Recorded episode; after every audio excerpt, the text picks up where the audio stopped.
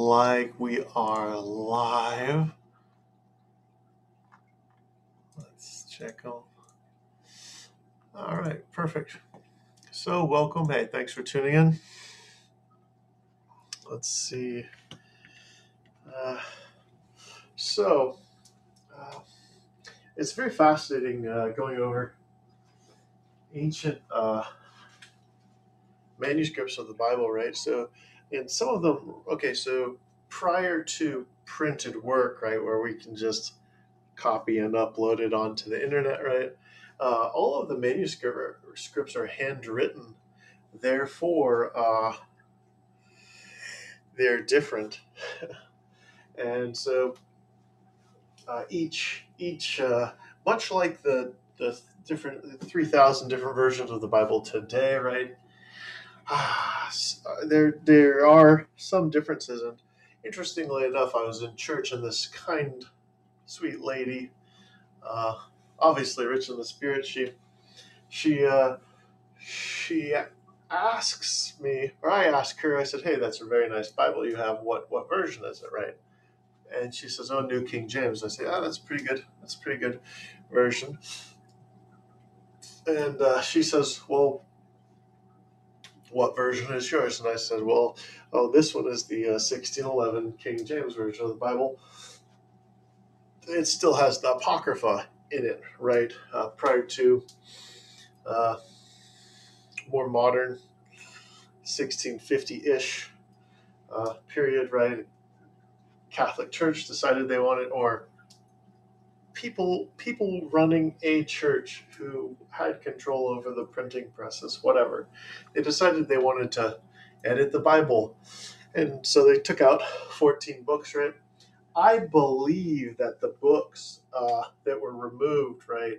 So they are adult books. Maccabees is extremely graphic. It's not something you'd really want your kids reading. So, therefore, by right uh, taking the books out and making the Bible G rated, so to speak, right?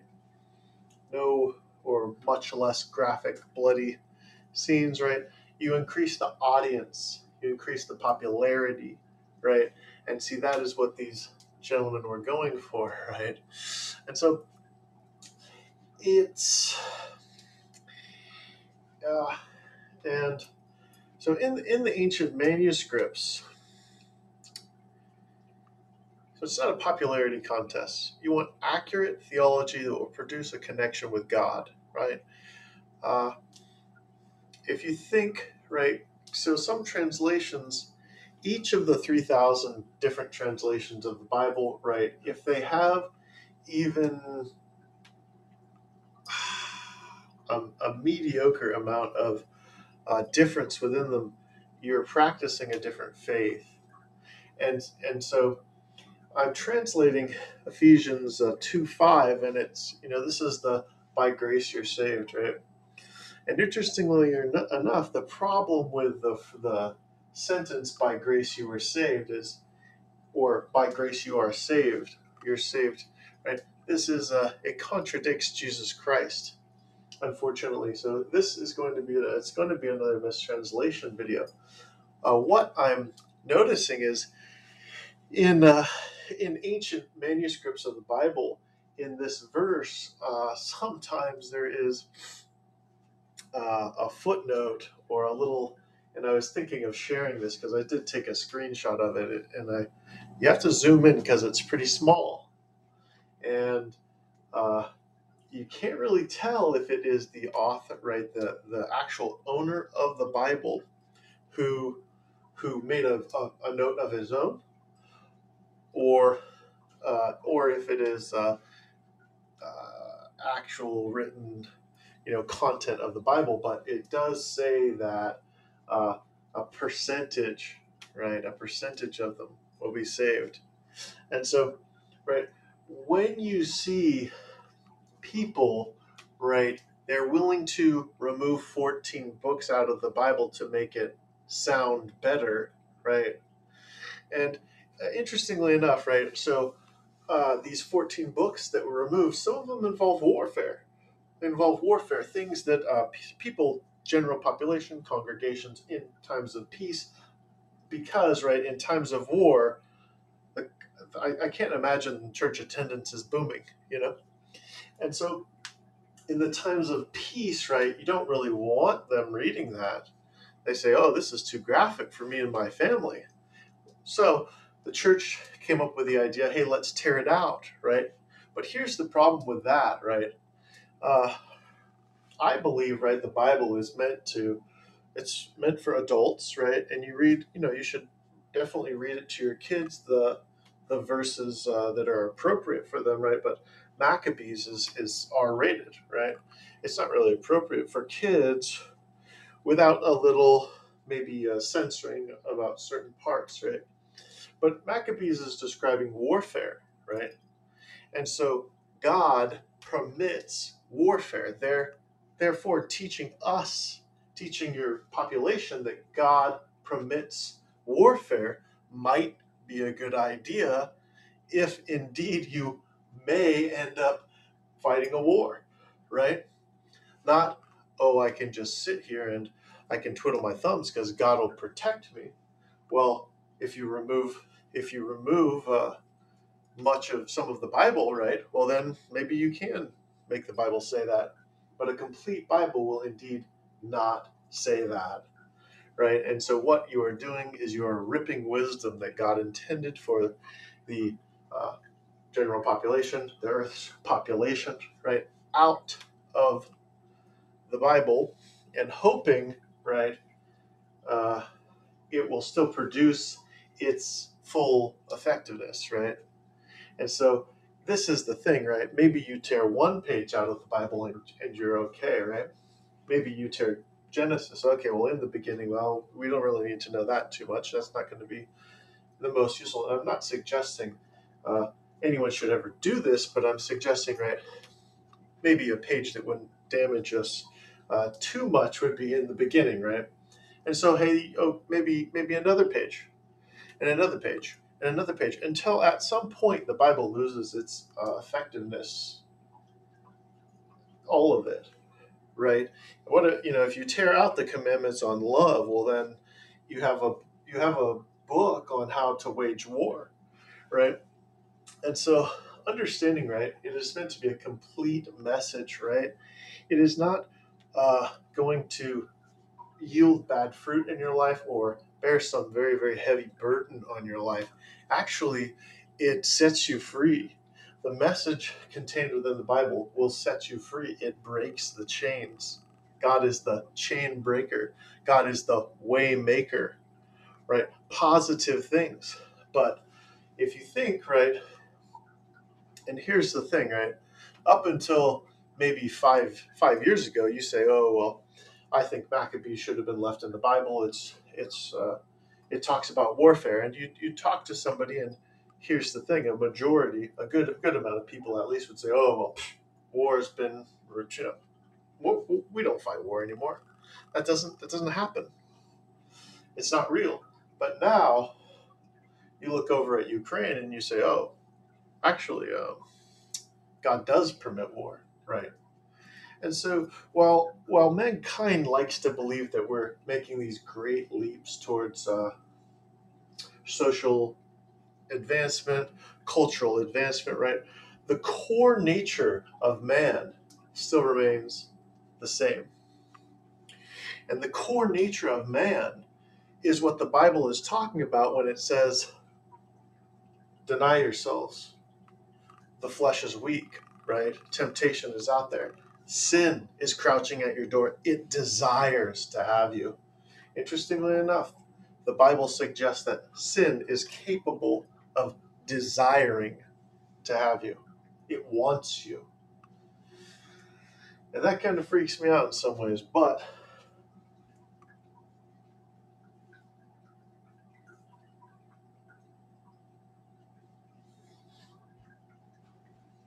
but it is fascinating to understand. And so I, I will be going over that omitted verse. It's very interesting. I did notice that there is another admitted omitted verse I'm in the process of translating. Uh, I, I like to go over them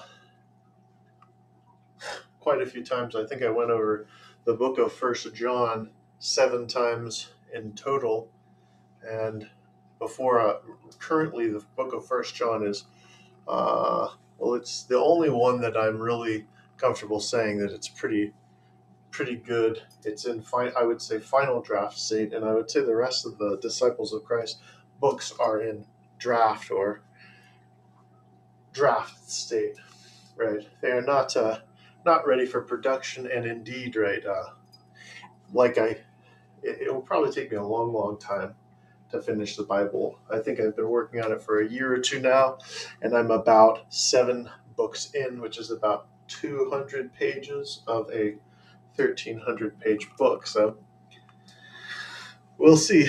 It's, it's definitely a, a lifelong, uh, at least 10 years, right? It'll take me at least 10 years to do it.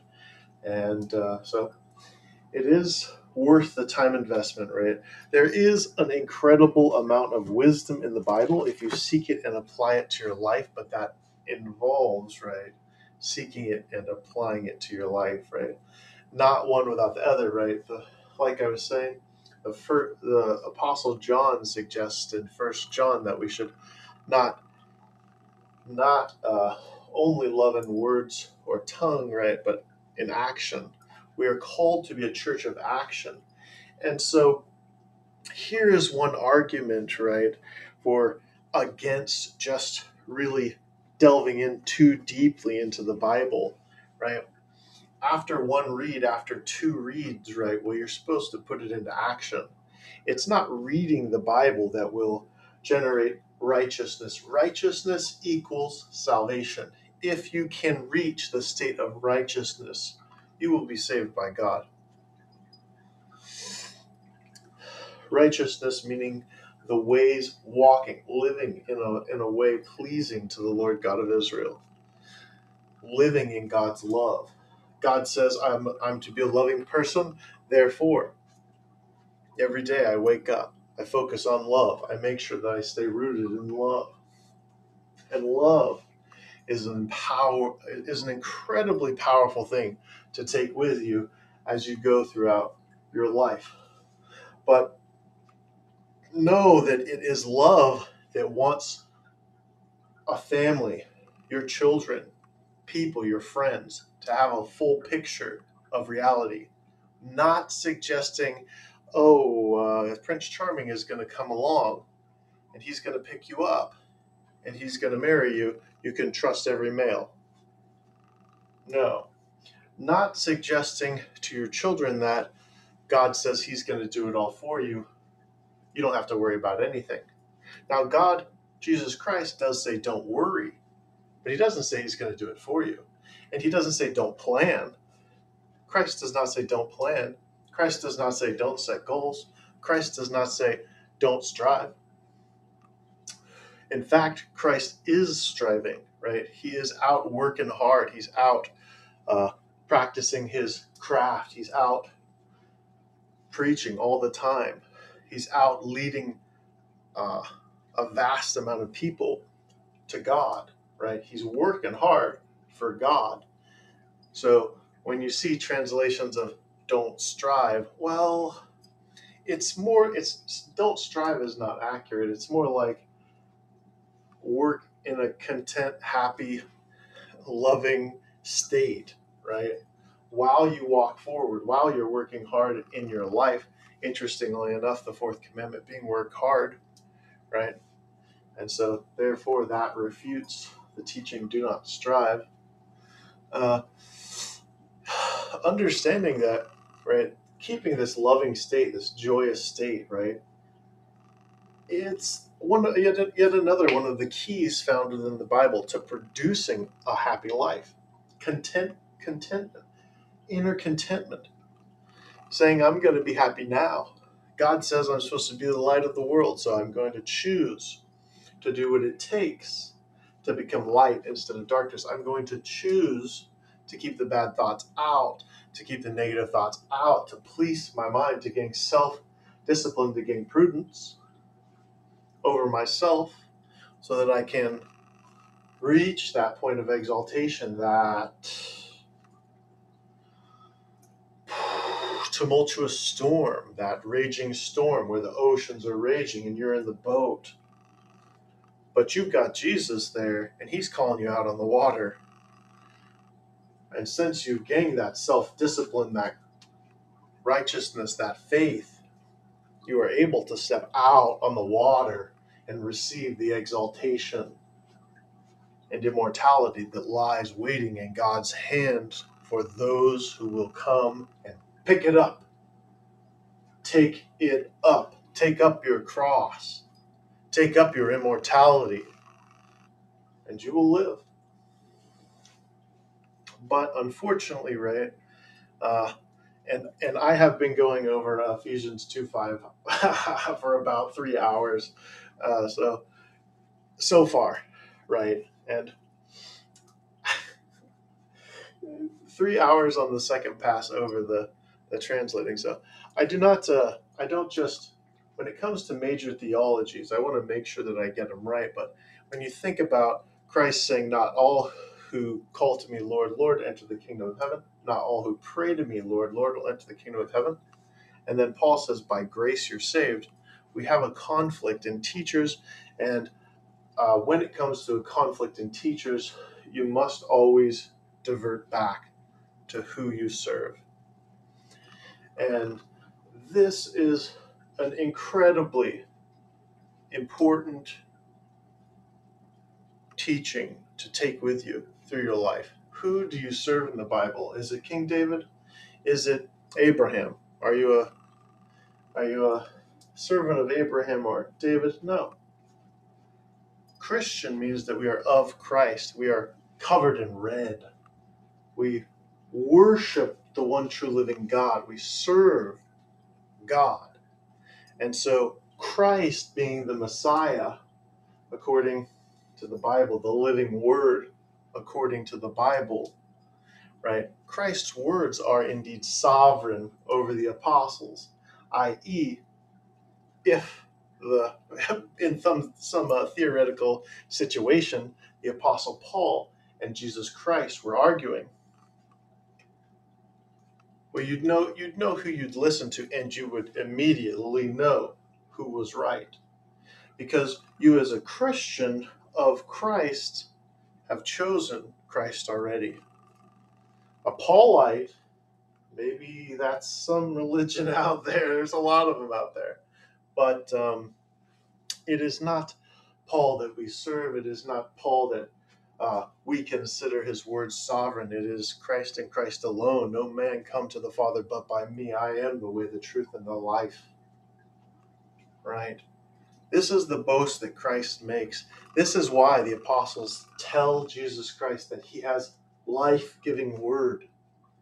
Life giving word. Life giving word. Word that, when applied to your life, it will produce immortality. It will produce the exaltation that God is offering. That God is offering. But Christ does not say, by grace you're saved Christ says, Not all who pray to me, Lord, Lord, will enter the kingdom of heaven. So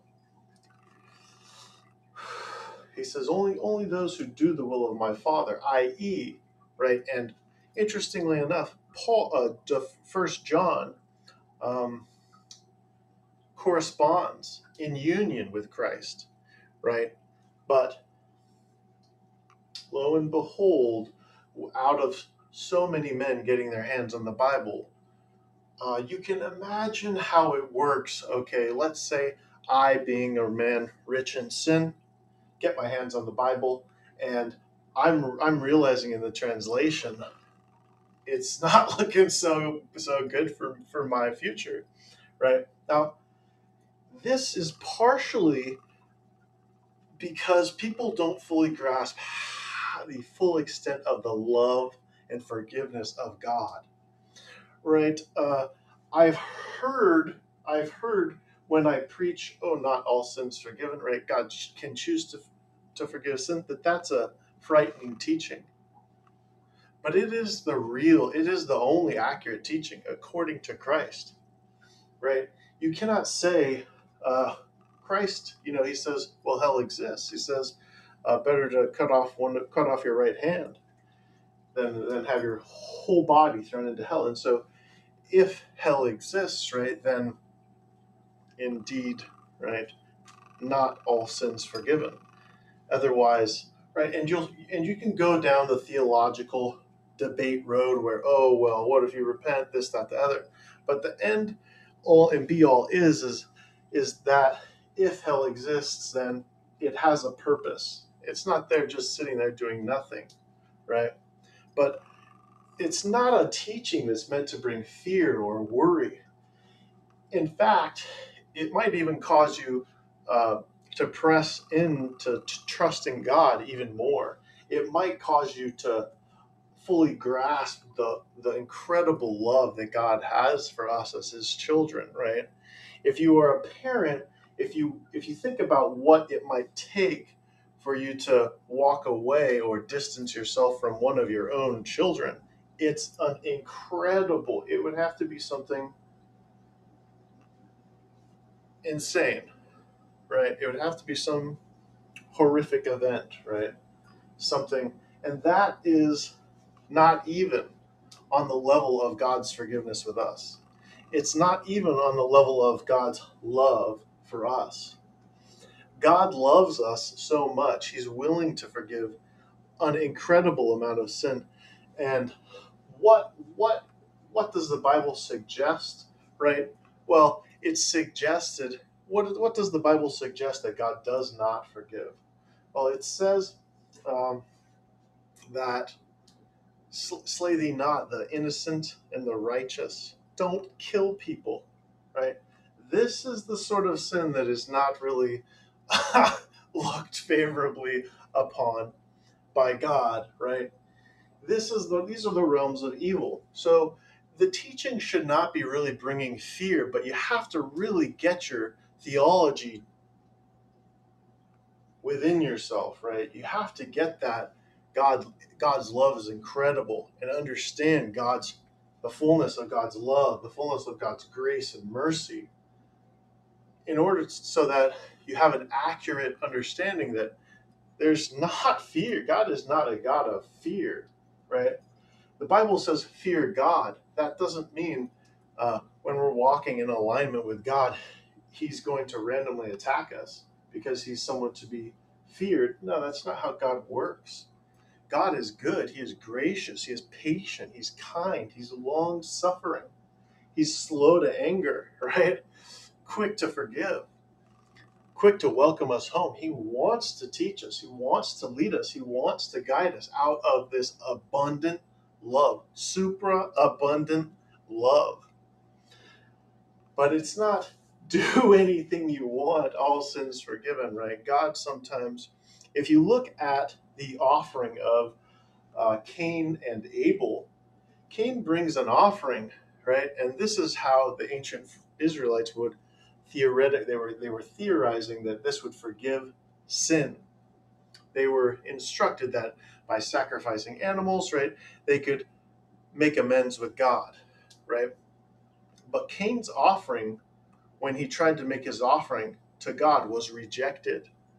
God said, You didn't make that offering out of a good heart, right? And this is God's an example of God's sovereign choice. It's not I offer something, God has to accept it. It's I get myself right, just as Christ says. Before you make your offering at the temple, go and make it, go make, go and make it right with your brother, and then make your offering, right? And so, understanding right, God's will is sovereign. God's ways, He is the way, the truth, and the life, right? He is the head of all existence the Alpha and the Omega, right? But understanding just how loving, just how incredibly forgiving, patient, you know, this is what is so attractive about God. It's to inspire someone, you have to be inspiring. You're, it's not very inspiring sitting on your couch uh, and being cruel to everyone who passes by, right? And so God is understanding that God is extremely inspiring. Uh, when you begin to study the ways of God, you will run towards the ways of God. When you see how effective and well, when you see how effective God's ways are, you will apply them to your life. You will learn from God and keep asking for more. You will be thirsty for the living water that God has to offer. Because, right, when you practice these ways, you will see, you'll read the, the verse or you'll hear a word from God, you'll start practicing it, and it'll start opening doors. It'll start moving mountains in your life. This is what God is offering. This is what God has in his hand, waiting to give it, to bless freely, to give it freely. Salvation is a free gift, i.e., salvation, the road of righteousness that must be chosen by mankind to be walked. But it is a choice that you have to make. Not, not, uh, you don't have to do anything to be Christian. That may sound nice, but just like uh, Prince Charming or uh, your your fairy tale princess, you might be waiting a long time.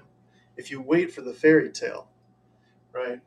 You will be waiting a long time if you wait for the fairy tale. Because the fairy tale, by definition, is a fairy tale. It's something that's just a little better than truth, fantasy. A dragon swoops down and saves you. Okay, well, that's that's not biblical, right? What God is offering is incredible. It's reality, right? It's divine reality, right? And understanding this is extremely important, right? We're not pretending that God's saying that He's going to take care of everything in our life. We're not pretending that God says, don't go to school, I'll teach you everything. No, that's not what God says. The Bible says, seek wisdom, get knowledge. Bible says God loves us, right? But love implies that when we are stepping out of the realms of what is good for us, there will be discipline, right? Uh, love is not indifference. In fact, it's far. Love is far from indifference. Love is willing to work. Love is willing to build. Love is willing to walk with them until they can walk on their own. Right? So understanding, right, that wisdom and knowledge are not something to be feared, right? We don't, as Christians, right, we're not pursuing every kind of wisdom or knowledge, right? But but that doesn't mean, right, we we don't study or build, right? Make straight the way, make straight the path for the living God, right? understanding these things, these core concepts of Christianity, right? We respect God, we love God, we have a certain amount of fear for God, knowing that we're not trying to sin because we can see what happens to people who do sin, right? And that is wisdom. It doesn't mean that we're engaging in uh, nonsensical teachings, right? believing anything that we hear. Right? That wouldn't be wise. It wouldn't be wisdom. It wouldn't be knowledge. It wouldn't be what God instructed. And when Christ saw how many people were being led away by these false teachings, oh, and yes, this is still happening today. Uh, if you want to watch a documentary, it's I think it's called "Be Sweet and Pray" or "Keep Sweet and Pray."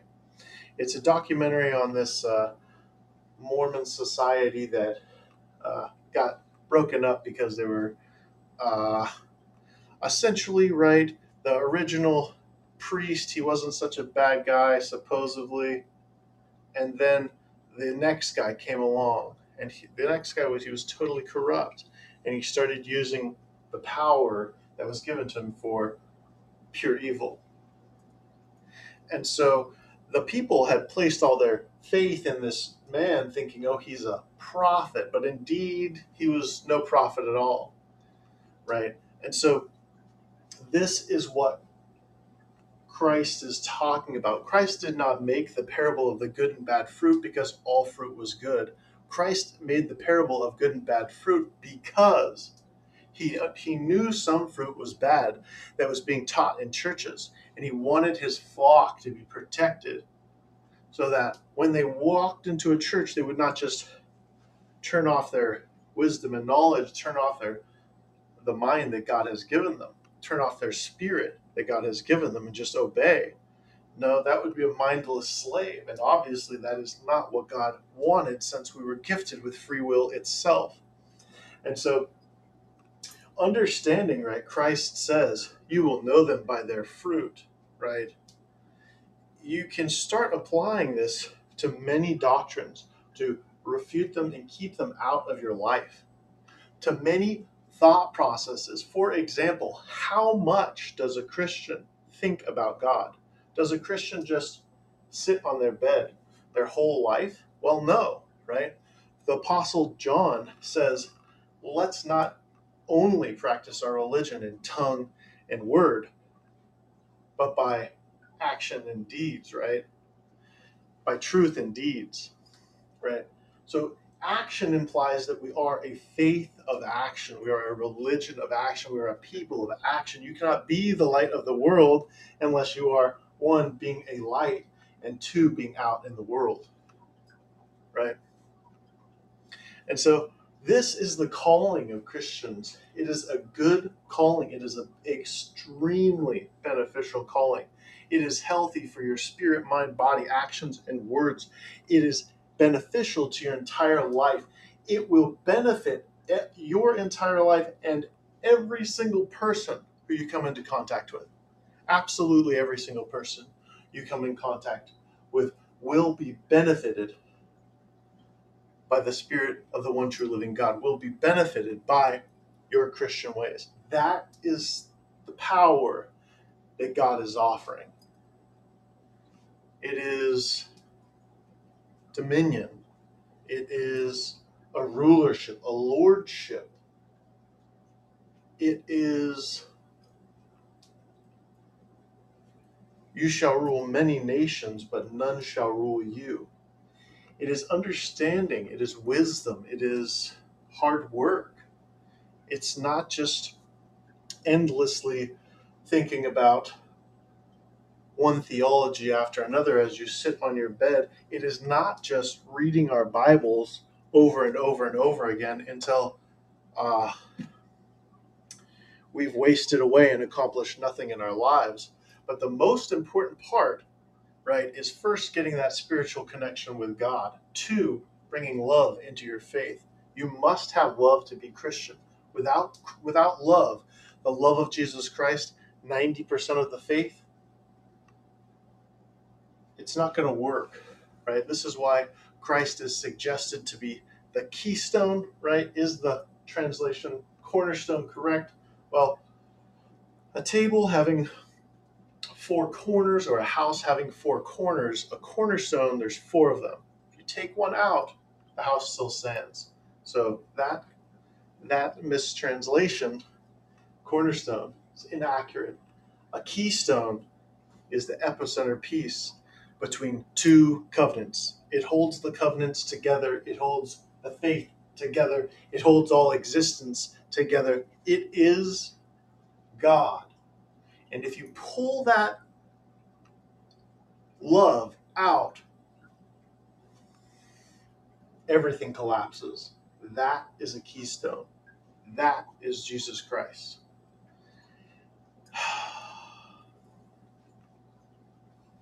Thirdly, right, you should read your Bible, absolutely. Uh, Disciples of Christ is in the works. uh, King James is pretty dang good. But with the King James, you have to make sure not to translate the word shall in some fantastical, idealistic, I wish it was this way, so that's the way I'm going to translate it. Otherwise, uh, you know, it won't produce accurate uh, theology And even the King James has some mistranslations in there and, right, some verses that are very easily uh, preached to mean something much better than they, they are. By grace you are saved, right? Well, does that mean you're, you're saved instantaneously, which contradicts with Christ? Or does that mean God saved you? God made a way to save you out of his goodness, out of his good nature, right? So understanding this is important, right? And I'm, I'm working as uh, very, very hard to get get these uh, accurate theology out there because accurate theology will produce accurate theology is life-giving word. That is what accurate theology is. It is the ways of righteousness. If walked, you will inherit eternal life. If walked, uh, you will see God. Right? Blessed are the pure in heart, for they will see God. That is Jesus Christ. Righteousness is an extremely powerful state, extremely beneficial state, but it does take some study, right? It, you have to understand what God is what what is going to bring God happiness and what God says, hey, that's not on my table. You can't do that here, you know. And there are rules, but if you think it's a small table, no, that's not that's not true. It's a narrow road, but on that road there is a great number of things and there is an incredible the best life possible for each and every one of us is along that road with God in the service of God. So, right.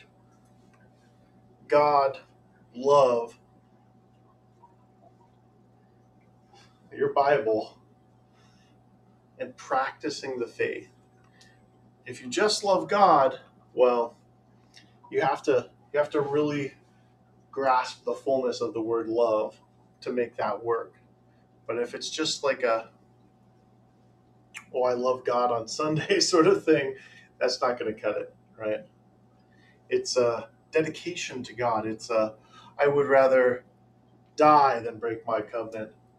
I would rather things like that. A serious commitment to God, an unwillingness to step outside your covenant because your covenant to God is sacred.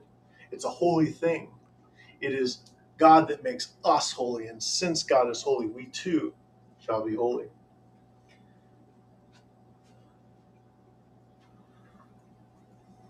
Right. Apply the ways of the Bible. Apply the red letters, right? I am the way, the truth, and the life. Apply the words of Christ Jesus to your life, and you will live. And you will have an awesome life, right? Christ says to follow the whole Bible. Do not believe that I've come to end the law of the prophets, not come to end them, but to complete them. I.e., Christ is the completion of the law. Understanding this is very important when you're applying the Bible to your life to reach the place that I'm speaking about, right? And it will take faith and it will take commitment, but the life that you will be rewarded with there is no equal in all existence, nor has there ever been an equal to a life lived with God, a life walked with God. The stories of the Bible, when Peter steps out on the water and walks on the water with Christ, when the Red Seas heave up, they're not just stories. And when you see them, when you see miracles, the miracles of God happen in your life, when you see the divine realms tangibly, and your mind is blown, right? Well, that's what God's offering. It's an incredible life. There is no equal to it. I guarantee you guys. Anyways, I think that is it for the day. Thanks so much for tuning in. Blessings on you all, and have a great rest of your day.